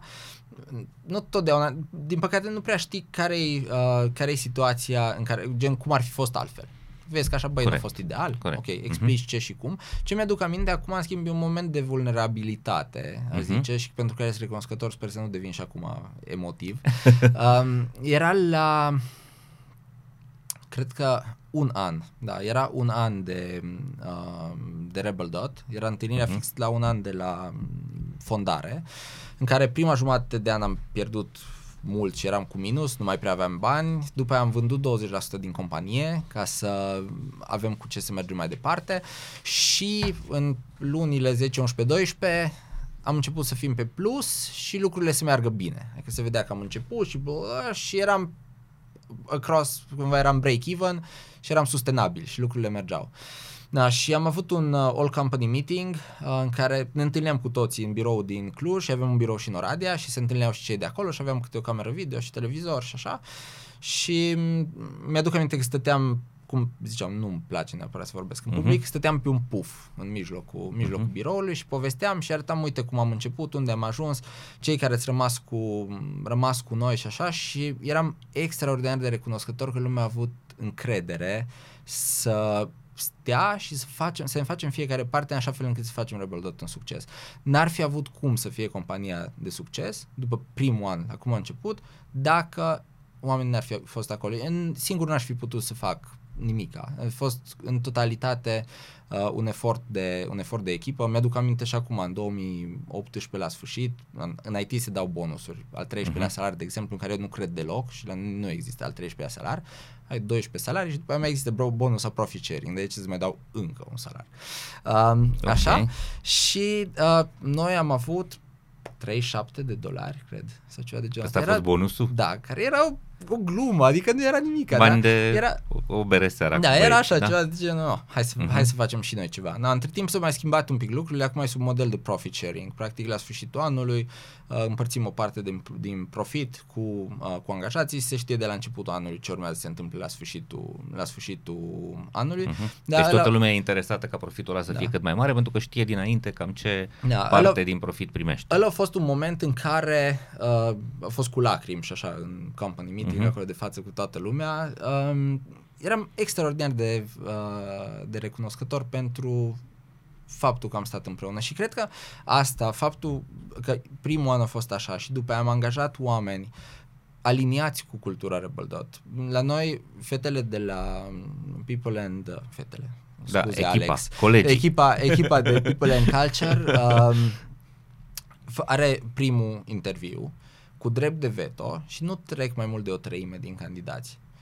După care... În condițiile în care... Deci vă permiteți în continuare să fiți mofturoși în condițiile în care face. toată lumea alergă după oameni și ia orice? Nu avem ce face. Știu foarte multe companii unde să știi să folosești tastatura și da, e singurul ești criteriu. așa, uh, sau dacă mai și ești un developer bun chiar nu mai contează, dar noi avem și avem un manifest, o Rebel Dot pe care l-am făcut și în care zicem no brilliant jerks um, om care e super bun tehnic, dar dacă e jerk, nu ticălos, adică n-ai, ticălos, n-ai ce nu se face, încadrează nu în codul vostru cultural. Și uh-huh. noi asta, practic asta am pățit în Imprețio, uh-huh. parte din Asta a fost una din split, lecții. Și așa, asta să, nu luați, uh, să nu luați oameni care, chiar dacă sunt foarte buni, pot fi toxici și să da. strice da. cultura.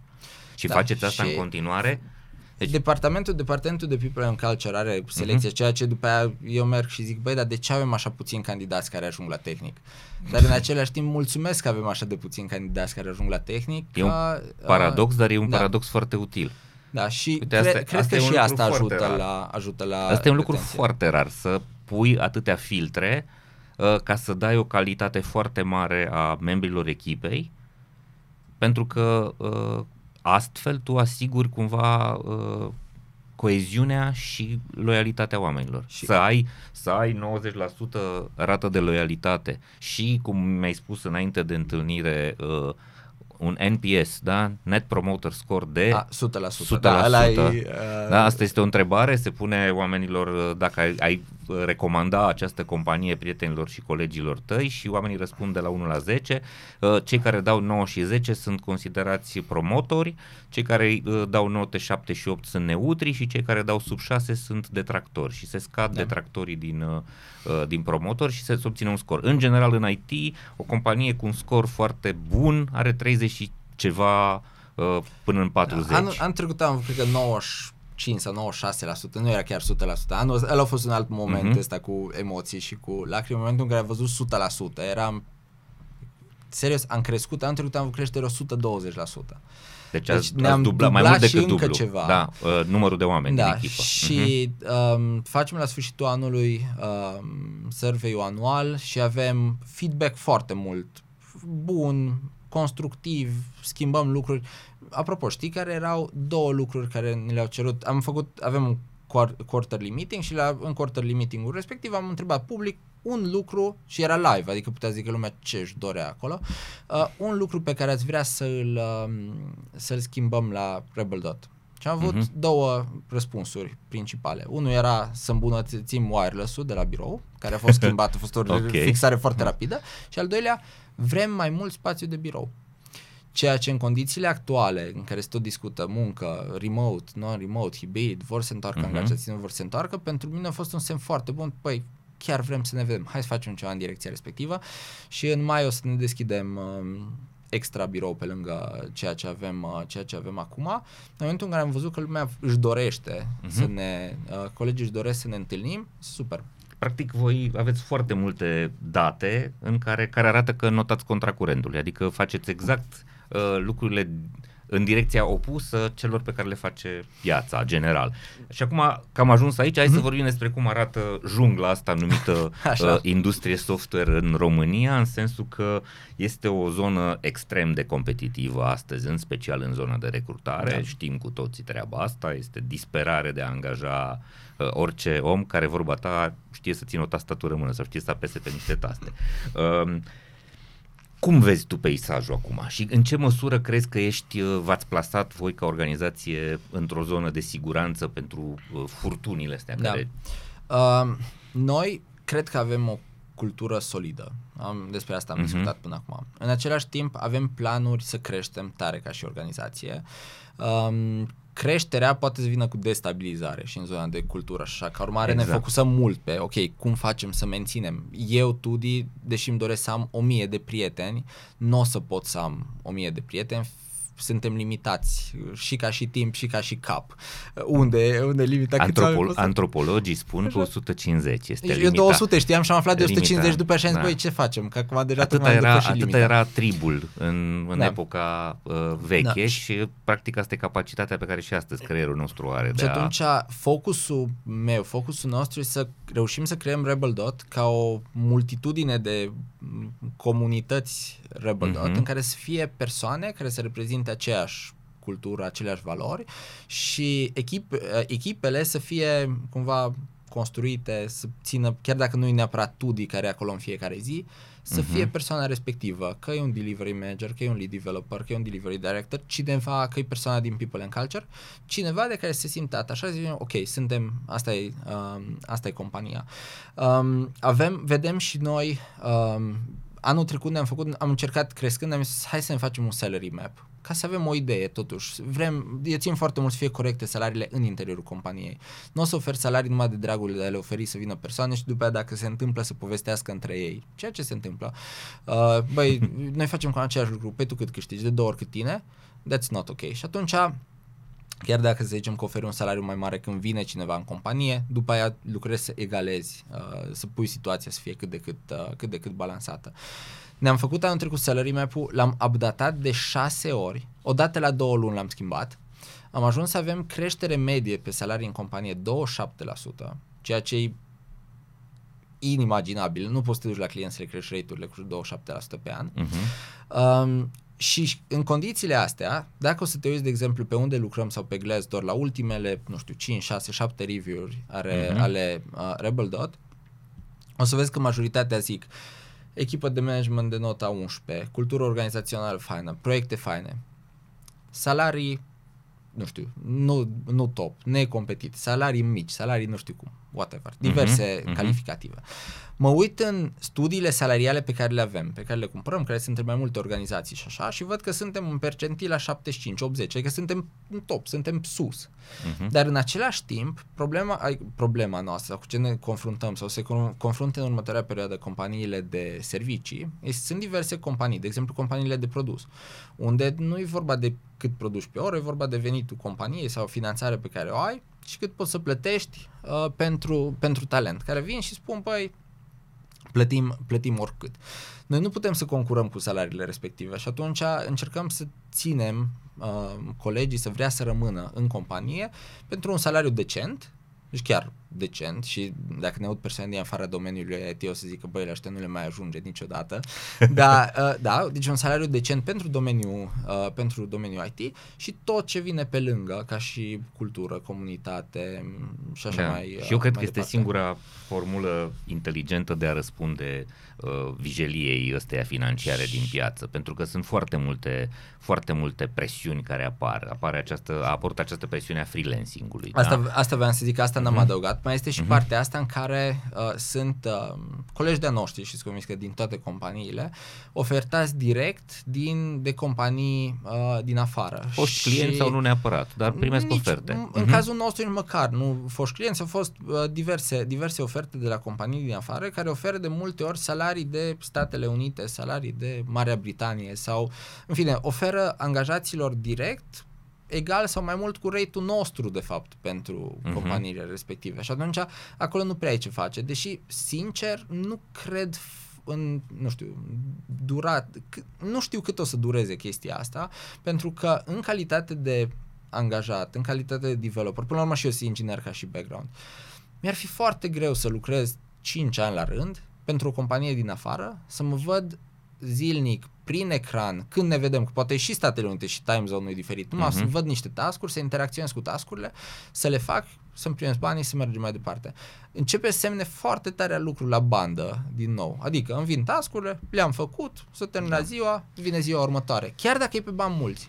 Da, și eu, eu văd treaba asta și uh, unii oameni au fost surprinși că într-unul din episoade am spus că văd o separare a profesioniștilor din industria asta în două categorii din punctul ăsta de vedere. Sunt oameni care sunt pasionați de tehnologie și de comunicarea cu ceilalți și de lucru cu colegii și separat sunt cei care gândesc foarte rece și se uită în principiu, în primul rând, la, la sumă uh-huh. și mai degrabă, mai, mai puțin contează pentru ei cam la ce proiect lucrează, cu cine colaborează și sunt, uh, un, au un mindset mai degrabă de mercenar. Să știi că am colegi cu care uh-huh. m-am înțeles foarte bine și colegi care au plecat sau colegi care urmează să plece și pleacă pe sume gen dublu și logica e ceva de genul fac chestia asta un an sau doi, îmi plătesc uh-huh. apartamentul și revin. Și culmea, că acum o zic asta cu da. revin, avem acum tocmai uh, revenit un coleg cu care a făcut internship la noi 2014, 2000, în 2014, după care a lucrat cu noi până prin 2016 uh-huh. Mhm. și acum au revenit, după care au plecat și acum au revenit în, uh, în uh, Rebel Dot. Da. E un fenomen global, se numesc angajații bumerang cei care au fost uh-huh. țin minte cu nostalgie cultura, uh, modul în care au lucrat cu ceilalți, au încă prieteni în acele organizații și se întorc după ce își rezolvă anumite probleme financiare, în general să-și plătească apartamentul sau știu eu, creditele. asta la Cluj. Da, asta e la Cluj. Sau pur și simplu acumulează suficient cât să fie foarte, uh, să se simtă foarte în siguranță din punct de vedere material și încep să se întoarcă spre lucrurile care să-i bucure și uh, personal. Uh-huh nu știu, atmosfera de echipă, colaborarea, experiențele astea de inițiative, de a ajuta oamenii, toate, toate lucrurile astea care țin de cultură, de uh, conexiunea socială, de conexiunea cu ceilalți și pe care, uh, care merită banii aia pe care îi sacrifici. Uh, ai rămas fără apă, da, okay. dar ne ducem către final. Bun, hai să ne uităm. Uite, am un studiu aici. Uh, Uh, făcut de Login Ro, este studiul okay. Brain Spotting care se face în fiecare an în, uh, în, uh, în ianuarie. Anul ăsta este branduit ca Login Ro, ei schimbă un pic marca, dar sunt aceleași date și vorbim de uh, un, o cercetare foarte credibilă, 5181 de respondenți din România. Și uh, uite, uh, un răspuns. De ce au plecat oamenii de la angajatori? 24% spun am fost uh, epuizat, am simțit burnout observi treaba asta la colegii tăi după pandemie și după condițiile că, astea în care am uh, lucrat la distanță? Să știi că am avut discuții pe tema asta, chiar am avut, uh, nu mai știu, cred că vreo două workshop-uri cu Raluca Anton și cu uh, echipele să, uh-huh. să discute, să vedem, ok, ce facem, cum facem. Um, ajuns, la un moment dat ziceam, băi, chestia asta cu burnout-ul, e, cu siguranță există la unele, la unele persoane, dar a ajuns și un fel de cuvânt din asta, orice simți, Aha. orice simți burnout și atunci trebuie să identifici unde într-adevăr îi. Există companii unde se lucrează 12 ore pe zi și așa mai departe. Nu e cazul nostru. Noi chiar, ok, overtime poate să existe uneori, dar nu e o chestie uh, standard. Dacă uh-huh. se întâmplă, se întâmplă, dar e rar chiar încercăm să descurajăm. Dacă e nevoie de mai mult uh, manpower, atunci aducem extra colegi, dar nu, nu încercăm să încurajăm treaba asta de overtime, uh, overtime uh-huh. long term. Uh, unde poate să apară într-adevăr, e momentul, se întâmplă de exemplu cu fostul, fostul meu CTO, cu care am lucrat 10 ani, um, în momentul în care așteptările de la persoana respectivă sunt altele sau mai mari sau din altă zonă decât persoana respectivă poate să ofere, dar totuși ar, și-ar dori să ofere. Mm-hmm. El era nu vrea un, să dezamăgească. El era un om tehnic, foarte, foarte bun tehnic și eu încercam să scot de la el, fiu un people manager, fa astea, fa astea, fa astea. El își dorea, și am ajuns în punctul în care zice, zice la un moment dat, băi, eu sunt burned out. Zic, hai mă, n-ai cum să fii burned out, că nici n-ai avut overtime de 2 ani. Păi da, dar nu e vorba numai despre aia. Exact. Și atunci am început exact. să, uh, să citesc, să aflu și eu mai, uh, să aflu și eu mai, uh, mai multe. Făcusem la un moment dat o chestie uh, intern, tot așa la un all company meeting, m-am uitat, am văzut că din Google și Facebook ziceau 70 ceva la sută din oameni că sunt burned out ceea ce mi se părea un număr așa incredibil. Și am uh-huh. zis, ok, hai să vedem intern, ce ziceți? Simțiți că ați fi burned out sau ați fost burned out sau cea de genul ăsta? Și erau vreo 40% care ziceau da. Și atunci am zis, băi, eu nu cred totuși că 40% din persoane burned out și totuși mai lucrăm 2 ani după aia și totul pare uh-huh. ok, nimeni depresii și așa mai departe. Probabil că e un termen overused, dar e o chestie care într-adevăr poate să apară și mai ales pentru tot, din toată schimbarea asta, în care îți schimbi toate rutinele, stai acolo, lucrezi, se pare că e foarte fain că te trezești, te pui în pijama să lucrezi și după aia uh-huh te duci și te culci. Da. Dar nu, nu, nu cred, eu nu cred că e sănătos uh, da. long term. Epuizarea nu este neapărat din volum, uh-huh. ci este din, și din calitatea interacțiunilor și din experiențe. Am avut cu toții da, izolare odată, doi la mână acea, acel sentiment al faptului că s-ar putea să murim pentru că nu știam că circulă un virus da. Da, pentru care nu aveam antidot și ne-am dat seama, stai un pic, că s-ar putea ca asta să fi fost uh, viața noastră și uh, a fost de, deprimant. Însă, ceea ce s-a întâmplat lucrând la distanță este că intensitatea și volumul de informație care îți vine pe canale digitale a crescut uriaș da? faptul că uh, aproape s-a dublat numărul de întâlniri uh, online, sesiuni, ședințe, mici uh, întruniri, s-a dublat numărul de e mail a crescut enorm numărul de mesaje instant pe care le primești pe diverse canale. Toată această expunere la bombardament informațional care se presupune că este legată de munca efectivă, dar nu întotdeauna. De uh-huh. cele mai multe ori nu are relevanță în procesul tău de a munci, ci este pur și simplu ești acolo pentru că te gândești permanent să nu creadă ceilalți că nu ești că prezent. Deci să nu te perceapă ca un chiulangiu. Da. Și presiunea asta stupidă pe care singur ne-o creăm, exact cum și-o crease colegul tău uh-huh. CEO, asta ne duce la, la bără. Nu trebuie să fie neapărat un volum foarte mare de muncă, ci este o supra-solicitare. Trăiești cu sentimentul că așteptările față de tine sunt mult mai mari față de ce poți tu să, să livrezi. Îți pui singur presiunea asta și uh, asta te duce acolo. Este un fenomen grav și ar trebui să, fie, să fim foarte atenți la, la chestia asta. Uite, mai e un lucru. Uh, apropo de ce ai spus tu, că uh, voi împărțiți uh, profitul, uh-huh. mai faceți profit share.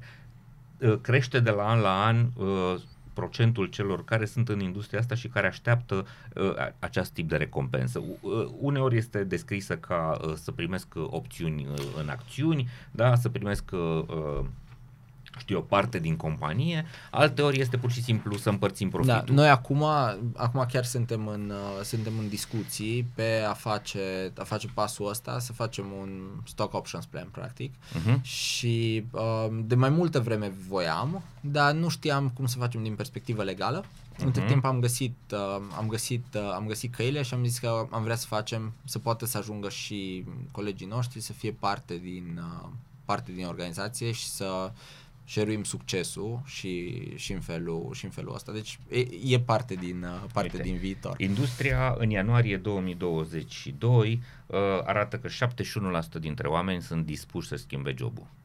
44% spun că posibil, mm-hmm. disp- ești disponibil să schimbi angajatorul, 44% posibil și 27% sigur. Deci 71% este foarte da. volatilă. Da. Să reușești uh, scorul vostru înseamnă că faci, faceți ceva foarte bine și am încercat împreună să aflăm, uh, să aflăm ce. Uite, mai e ultima discuție despre tendințele Așa. astea. Uh, PFA, SRL, formele astea de uh-huh. a, mhm. a lucra uh, pentru a optimiza cumva fiscal și a le da oamenilor mai multă, mai multă sumă însă mai multă sumă lunar, însă cu riscurile care uh-huh. sunt uh, de rigoare. Da, eu am fost dintotdeauna fanul angajaților angajați. Practic uh-huh. să, mhm. fie, să fie angajați cu carte de muncă. N-am obligat niciodată, nici pe perioada uh, Impreție, nici pe perioada Rebel Dot, pe nimeni să-și schimbe forma de organizare. Uh-huh. Uh, și în situațiile în care au apărut uh, schimbări, noi am zis, ok, uh, rate orar rezultă din salariul brut împărțit la numărul de ore, nu am încercat să optimizăm deloc o chestie pentru noi ca și organizație. Astăzi ce observ, sunt destul de multe persoane care își doresc să lucreze ca și, de asta eu când zic 170, în Rebel Dot suntem practic 130, 140 de angajați și vreo 30 de contractori. Uh-huh. Uh, sunt destul de multe persoane care își doresc să lucreze ca și contractori ca să aibă oportunitatea să lucreze cu mai multe companii cu mai multe paralele. Companii. Uh-huh. Un lucru cu care nu sunt total de acord, dar n-am ce-i face. Și de ce zic că nu sunt total de acord? Tocmai vorbeam de burnout. Uh-huh. Dacă lucrezi cu mine full-time și mai zici că mai lucrezi și un part-time cu încă cineva, ales 12 ore. Cum poți să lucrezi 12 ore constant, constant. perioadă lungă de timp? Și um, asta era cazul care a apărut inițial, un full-time cu un part-time.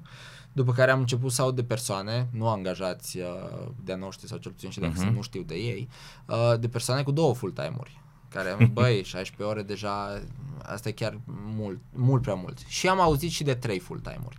Da, 3 full-time-uri înseamnă 5 zile pe săptămână, 24 de ore, imposibil, oricum le împărți nu ies. Asta înseamnă doar că persoanele respective fac asta, angajatorii au impresia că persoanele respective lucrează full-time pentru ei, dar probabil că lucrează 4 ore, uh, ceea ce e o chestie de integritate da. care zice un nu mare. Am auzit și eu foarte multe situații, adică destul de multe, da. surprinzător de multe situații în care, profitând de faptul că se fac uh, dealuri uh, prin SRL, da, adică angajări uh, uh, prin SRL, iar programatorii, developerii și și ceilalți experți din uh, profesional din zona asta primesc zi de zi foarte multe oferte, intră în uh, în două sau trei sau patru da. contracte simultan și când firma se prinde că el de fapt nu livrează suficient, schimbă angajatorul, se duce pe alt contract, nimeni nu are cum să identifice, e un comportament complet da, imoral. care dăunează foarte tare, uh, foarte tare uh, pieței, pentru Sigur. că noi, ok, am avut creștere de 27% anul trecut. Ce înseamnă asta? Creștere pe rate automat. Clienții noștri zic, da, dar voi sunteți cam scumpi, sunteți la fel de scump ca și un angajat local, că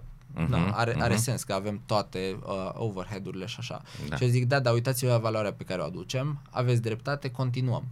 În momentul în care, dacă noi ne tot scumpim și nu reușim să creștem și valoarea, Ești, este un punct ești în care piață, da, sigur. De, ești în piață, se duc în altă parte, iau alt furnizor. De asta eu insist foarte mult la colegii, colegii mei, trebuie să rămânem o companie care adaugă valoare și unde clienții simt la un moment dat zicea un client din Marea Britanie că l-am întrebat de ce lucrezi cu noi, că na, suntem destul de scumpi, tu ești, el era um, Chief Technology Officer pentru o companie de acolo uh, și um, de origine uh, din India. Și uh-huh. de ce nu lucrezi în India, că e mult mai ieftin? Și zic, măi, nu, nu vreau să lucrez, am lucrat și nu, îmi prefer să lucrez cu voi.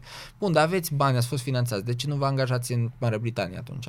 Zice, mai în continuare prefer să lucrez cu voi, pentru că ceea ce mi oferiți voi este peace of mind, adică liniște, așa. Aha. Și zic, sunt Cum adică peace of mind? După aia am început uh-huh. să marketăm că noi oferim peace of mind as a service, de fapt. Și zic, dar la ce te referi pe peace of mind? Zice, păi la începutul săptămânii vă zic, am problemele astea, aș vrea să le rezolv, voi ziceți, ok, o să fie gata peste două săptămâni, după care peste două săptămâni gata. Și între timp eu pot să mă gândesc la business, ce și cum fac, nu trebuie să stau să mă gândesc cum rezolv, cum mă asigur că angajații uh, sunt uh, fericiți, că sunt motivați, că sunt acolo, dacă unul pleacă, cum îl înlocuiesc. Și asta ne dă seama, da, noi într-adevăr, dacă putem să fim un partener tehnic și să rezolvăm problemele clientului, fără ca el să stea să gândească doi oameni, trei oameni, ce facem, cum facem, uh, putem să aducem, putem să aducem valoare. Da. Organizațiile performante sunt în primul rând organizații sănătoase, iar asta înseamnă angajați sănătoși, fizic, psihic și relațional. În ultimii doi ani am înțeles cu toții și mai mult cât de importantă este sănătatea. Abonamentele de servicii medicale au devenit cel mai important beneficiu non-salarial dorit de către angajați. Cu abonamentele de servicii medicale MedLife pentru companii și IMM-uri, angajații primesc încredere, speranță și sănătate, având acces la un întreg ecosistem medical care include spitale, laboratoare, clinici, hiperclinici, farmacii și cabinete dentare, unde mii de medici, asistente și infirmieri sunt acolo pentru ei zi de zi. MedLife înseamnă sănătate pentru oameni și organizații. Împreună facem România bine. DevNest este compania de software care a reușit să crească mare așa cum și-a imaginat că o va face. Mai mult decât un simplu birou, mai mult decât clienți, mai mult decât soluții livrate. În jurul pasiunii pentru software, DevNest dezvoltă zi de zi o comunitate de oameni, idei și expertiză digitală. DevNest înseamnă dezvoltare – creăm oportunități, creștem o comunitate.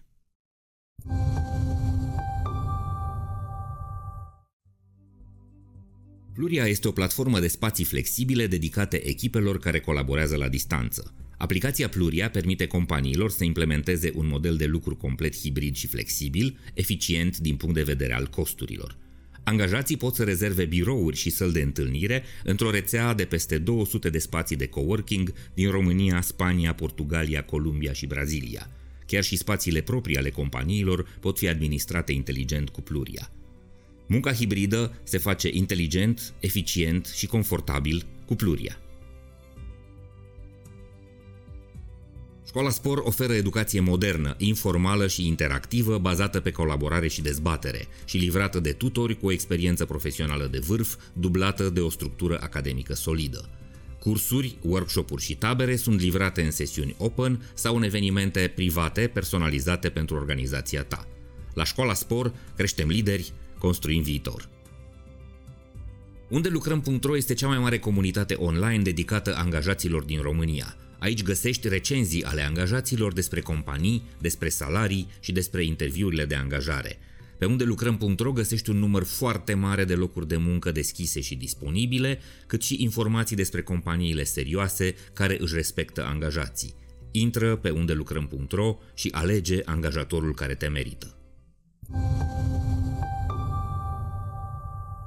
Tuti cu siguranță noi am putea vorbi două zile în continuu și fără să ne repetăm, însă regula uh, noastră este să avem episoade uh, digerabile, așa că ne ducem către final. Îi rog pe toți oamenii care uh, se întâlnesc cu mine la Hacking Work să aducă o carte sau să vorbească despre o carte uh-huh. și astăzi avem o surpriză pentru cei da. care se uită la noi, da, eu am pe venit, care n-am plănuit-o. Eu am venit cu carte întrucât, cumva așa din zona digitală, mi-am adus cartea în format, format electronic electronic, pentru că nu am în format de hârtie, chiar am întrebat uh, și la firmă, să măi, nu avem cumva în biblioteca firmei și nu avem. Și am zis, păi vin cu telefon acum, din, din domeniul ăsta, să ajung aici și să văd că tu ai aceeași carte pe, pe masă. În, în română În limba română. Că mă tot gândeam da. cum se traduce. Era vorba de No Rules Rules al lui uh, uh-huh. Reed Hastings, care eu când am citit-o, erau multe lucruri pe care noi le-am făcut în Rebel Dot. De exemplu, n-am zis că avem și Unlimited Holiday în uh, uh-huh. uh, Rebel Dot și că, adică de exemplu... Concediu număr de zile de concediu cât Nelimitat. dorește fiecare să-și ia, în limita unui bun simț față de colegi. De asta e Unlimited Holiday, uh-huh. că avem treaba de transparență și trust și am încredere că nu o să-și ia jumătate din echipă 50 de zile, că atunci dăm faliment. E destul de simplu. Um, așa mai avem că nu avem seniorități intern și tot felul de lucruri și de fapt cartea asta ce zice, eu citind după aia, băi, de asta și noi facem. A, de asta seamănă cu noi. Deci ne-am reinventat roata. Și într-adevăr, foarte rar se întâmplă să reinventezi roata, de fapt. Uh, el ce zice, pe măsură ce creștea organizația, scotea din reguli și totul se baza pe încredere, în, uh, încredere uh-huh. în mhm. oameni, oameni foarte competenți. Asta era important, să fie oameni foarte competenți și pe încredere. Zice, de exemplu, că pe zona de financiar, pe cheltuieli, nu are niciun fel de approval și se face check, se verifică 10% dintre cheltuielile prin făcute uh-huh. prin mhm. sondaj. Dacă te prinzi că ai călcat strâmb, pa. Deci nu, nu mai există discuție acolo, că încrederea încălcată, gata. Da, adică Dar, uh, oamenii când pleacă în delegații primesc un card de la firmă da, și cheltuie exact ce au nevoie, să se cazeze, da. să mănânce. Să... Da, dar mi se pare, uh-huh. chiar mi se pare, uh, mi se pare o carte foarte faină și venind aici și văzând că o ai și tu pe masă, zis, da, super, avem da. aceeași uh, carte. Da, mă bucur că ai citat și că ai explicat. Cred că este una dintre cărțile cele mai importante uh, despre cultură organizațională și management care au apărut în ultimii ani. Este o companie unul, una dintre cele mai puternice din lume, un model de business extraordinar, o companie care a inovat și care inovează în continuare și, și eu am ales de aici uh, cele trei reguli pe care le explică uh-huh. la început. Uh, spune așa, construiți densitatea de talente, cu cât talentul este mai dens, cu atât este mai mare libertatea pe care o puteți oferi. La ei s-a întâmplat chiar accidental pentru că au trebuit la un moment dat să facă niște concedieri. Da. Erau 120 și au zis putem să ne permitem să plătim doar 80 de oameni. Și au dat afară fără uh, reținere, mă rog, cu durere evident, dar fără, fără să, uh, să se oprească, să se opintească, au dat afară 40 de oameni, moment în care au reușit să câștige o, o, o elită profesională pe care au reușit ulterior să o păstreze. Mm-hmm. După ce construiești o densitate de talente de top, uh, Uh, crești sinceritatea, adică uh, le, îi lași pe oameni sau îi înveți pe oameni să dea feedback, să fie extrem de deschiși, uh, să-ți spună și ce nu merge și ce merge și ce le place și ce nu place și uh, în felul ăsta devin uh, responsabili unii față de ceilalți, reducând în continuare nevoia implementării de control. Iar a treia consecință, evident, reduceți instrumentele de control, nu mai da. faceți miliție cu oamenii este o construcție de încredere în care oamenii simt cumva nu doar că sunt într-un mediu sigur și corect, ci și că au, uh, au garanții, au control. Da. E un model cultural senzațional, dar este uh, important să-l înțelegem și să construim climatul și cultura în organizații încât să se poată întâmpla lucrul ăsta. Fără onestitate, fără oameni de bună calitate, uh, e foarte greu să o faci. Bun, o temă inedită. Zine despre o temă A, care este de mare importanță despre care puțin asta se și vorbește. Cred că o să râzi. Uh, tu folosești smiley face-uri? Da, care, destul ce, de des. Ce înseamnă pentru tine două puncte și paranteză? Uh. Care e smiley-ul așa?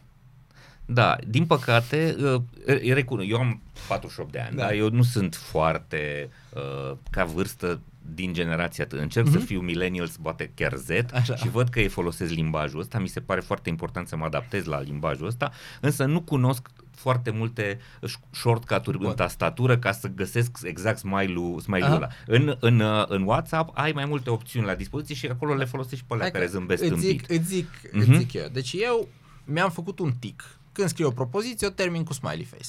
Dar Foarte din alea, două puncte și paranteză, exact. care uneori se transformă în zâmbădia, la alteori rămâne două puncte paranteză. Așa scriu și eu e mail Jumătate Bun. din e mail mele sunt așa. Trei puncte și smiley face, cam asta e totdeauna. Și la un moment dat o colegă mai, uh, așa, cu mai curaj, să zic, Aha. din colegii mai noi și 20 un pic de ani, zice, bă, tu ce ai cu mine?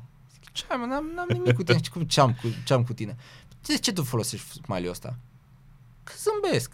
Hai, ăsta e zâmbet. Nu vezi, ăsta e pasiv-agresiv uite cum arată, ăsta nu-i, ăsta nu-i zâmbet, înseamnă că ceva nu-i bine. Zic, hai, fiți serioși. După care întreb în companie, fac, mai întreb mai multe lume, îmi dau seama că toată lumea din generația uh, Z e, e pasiv-agresiv, îi, ai ceva de ascuns, ceva nu-i bine, nu te mulțumește și încep să întreb prin firmă, îmi dau seama că într-adevăr it is a thing, le anunț uh-huh. atunci, le zic, păi, e greu să te schimbi. Să știți că uh-huh. eu mhm. când pun două puncte paranteze, e, Pentru e autentic. Mea are eu alt, sunt autentic. Are alt, altă am făcut și un uh, uh, sondaj pe LinkedIn, la care am avut, cred că, vreo 500 de răspunsuri, cu, băi, credeți că e zâmbet autentic sau pasiv-agresiv? Well, 50-50. 50% cred că e autentic, 50% cred că e pasiv-agresiv. Ce înseamnă chestia asta? Că eu eram, băi, da, uite, deci e ok. Păi nu, nu e ok. Că înseamnă că dacă îl folosești, 50% din persoane o să, o să creadă o să interpreteze cu greșit altceva decât era mesajul. Uh-huh. Da, și asta mi s-a părut o chestie foarte mi s-a o chestie foarte, foarte interesantă și diferența între generații și ei, de fapt, am zis după aia, am zis, bun, mai, dar care e smiley adevărat? Și erau din aia cu dinții scoși, nu știu ce zic, Mie asta mi se pare că e aiurea. E forțat, da. da. Bun, e foarte, deci, foarte da. interesantă tema. Da. Incredibil. Da, e... Eu studiez foarte tare generația Z și mă duc să lucrez cu studenții pentru a ține uh-huh. contactul cu ei și sunt multe lucruri care deja îmi scapă, evident, din cultura lor. Însă asta nu aflasem. Da, deci e, să știi că... E senzațional de, de, Deci cumva ar trebui să-i atașăm la acest smiley face și o interpretare. Da. Vedeți că aici chiar râd onest, adică zâmbesc și prietenește. Zilele trecute am vorbit cu una dintre uh-huh. colegele mai noi și care e tot așa mai tânăr și am pus un smiley și după aia am pus în paranteză. Asta da. pentru mine înseamnă știu, zâmbet adevărat. Soluția ar fi să folosim doi, știi? Adică da. să-l punem și pe ăsta și pe la da. exagerat și Trebuie să, fie... să pui, dacă pui din aia că trage cu ochiul, eu nu știu ce e ok, dar asta smiley simplu care în trecut, acum 20 de ani, nu exista altul. Era capul ăla mare da, galben exact. cu doi ochi și o gură care râde. Exact. Aia era. Asta este simbol. Bun, ok. O persoană care te inspiră. Da. Um, asta sună interesant. Cei care mă cunosc știu că n-am, per, n-am um, actori preferați, n-am um, muzicieni, nimic, chiar safon în tot domeniul ăsta. um, mă uit Steve Jobs, Elon Musk, cumva îs niște modele, au făcut niște lucruri și uh, apreciez, apreciez asta, dar n-aș putea să chiar mă inspiră. Sta și m-am gândit și cel mai mare impact pe, pentru mine uh, în viață a fost mama și tata. Deci asta uh, cumva și în continuare sunt destul de uh, mămos și așa. Uh-huh. Și uh, de la ei cred că am învățat sau am trag trăsăturile astea de bază, uh, de să spese Uh, de cei din jurul tău, să încerci să ajuți, uh, corectitudine, zona asta vine și determinare. Vine, cred că, de la ei și tot de la, aici mai ales de la tata, și anti-exemplu, adică să reușesc să fac ce nu face el bine. De exemplu, îmi place la nebunie să meșteresc. Când prin câteva minute, pac, montez, repar, fac tata acasă nu, trebuia să outsourceze, să batem un cui, să punem un tablou. Uh, și uh, spiritul antreprenorial. Vin dintr-o familie de medici, i-am trâmbițat la tata ani de zile, făți un cabinet, făți un cabinet. Nu, nu, eu bine să fiu specialist, mă descurc cu asta, scriu uh-huh. articole, merg, vorbesc la conferințe și de eu specialist, eu nu am eu treabă cu asta. Ca urmare, m-am, nu m-am făcut medic, m-am făcut uh, inginer și după aia antreprenor și cred că asta tot de acolo vine așa dintr-un fel de frustrare de las că vă arăt cum o putem face okay. și pe asta. O lecție recentă, ce ai învățat recent și crezi că poate să fie împărtășit cu ceilalți? Asta o să râzi, dar nu, în fine, toate uh-huh. mele așa.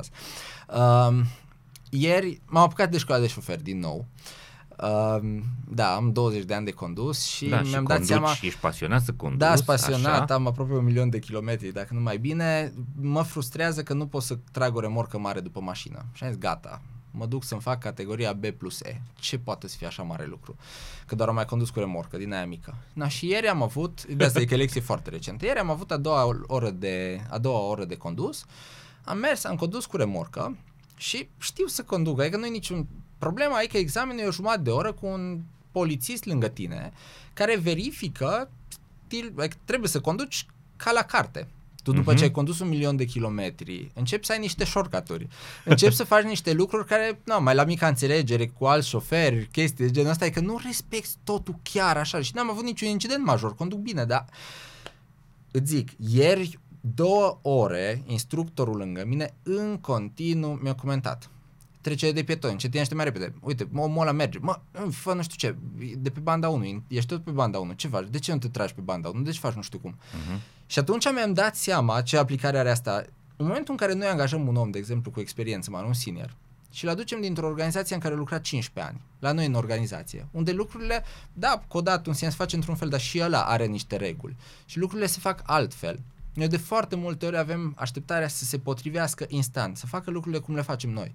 Dar de fapt oamenii respectivi au nevoie de suport și perioade de acomodare destul de lungă și și dorință de-a lor serioasă să ajungă să facă asta. Și eu acum uh-huh. mă mhm. gândesc serios că după 5 ședințe de condus sunt șanse să nu conduc destul de bine încât să-mi iau examenul cu polițistul jumătate de oră lângă mine. Și asta e, e o chestie foarte interesantă, care să-ți dezveți obiceiurile. foarte bună asta, foarte bună, ok. Uh, e ceva ce nu te-am întrebat și ai fi vrut să te întreb sau, nu știu, ai un mesaj pe care să-l dăm celor care se uită la noi? Uh, da, nu e ceva ce nu mai întrebat, n-am discutat despre asta, dar e o chestie care am mai spus-o și colegilor mei și uh, cred că Simon Sinek o zicea uh-huh. și cred mhm. foarte mult în ea. Referitor la loving și liking your job, gen că îți iubești sau îți place lucru uh-huh. și el spune că tu poți să-ți iubești, tu ți iubești, poți să-ți iubești jobul chiar dacă nu-ți place în fiecare zi. Și asta e o chestie care trebuie să nu, să nu uităm. La fel ca și cu copiii. Eu îmi iubesc copiii. Dar sub nicio formă nu pot să zic că îmi place tot ce fac ei și totdeauna. Când îți sparg o chestie sau așa, nu-ți chiar place de el atunci, nu-ți place chestia, dar totuși îl iubești. La fel și cu jobul. Nu, nu trebuie să avem așteptarea ca mergând la serviciu, și nu serviciu, la serviciu, în fiecare zi, totdeauna tot ce facem să fie perfect, a, să ne placă la nebunie. Uh-huh. Întrebarea e dacă, în final, punând toate lucrurile împreună, rezultă că da, mă iubesc. Fac și task care îmi plac și care nu-mi plac, dar overall iubesc ceea adică ce fac. dificultățile și momentele da. mai, uh, mai puțin plăcute fac parte din experiență da. și cumva potențează momentele în care ești uh, fericit și mulțumit. Exact. Puh, mulțumesc tare mult, Udi. A fost o discuție minunată. Sper să mai avem ocazia să mai povestim. Cred că mai sunt o mie de subiecte pe care mulțumesc. le putem Mulțumesc și eu putem pentru, vorbi. pentru invitație. Cu mare drag. Oameni buni, uh, a fost un nou episod din uh, Hacking Work. Sper să vă placă ceea ce urmăriți. Vă rog să ne uh, spuneți ceea ce credeți, vă rog să ne scrieți și să ne spuneți ce fel de idei, ce fel de invitați, ce fel de povești vreți să uh, urmăriți în episoadele noastre și ce anume, uh, cu ce anume vă putem ajuta. Ne găsiți pe site-ul nostru pe hackingwork.ro, avem acolo adresă de e-mail, vă rog să vă abonați la newsletterul de pe Substack pentru că o să începem să producem foarte mult conținut de valoare acolo pentru uh, voi comentariile, ideile voastre, inclusiv uh, lucrurile care ne spun ce nu facem bine, ne ajută foarte tare să facem lucrurile uh, mai complet și mai serios uh, pentru voi. Vrem să vă ajutăm să mergeți la serviciu și nu la scârbiciu și să fiți mai fericiți cu uh, munca voastră, să găsiți modele și idei care să vă ajute în ceea ce faceți. Până la următorul episod, vă urez ardelenește să aveți foarte mult spor și să ne vedem sănătoși, voioși și mintoși la următorul episod. Servus!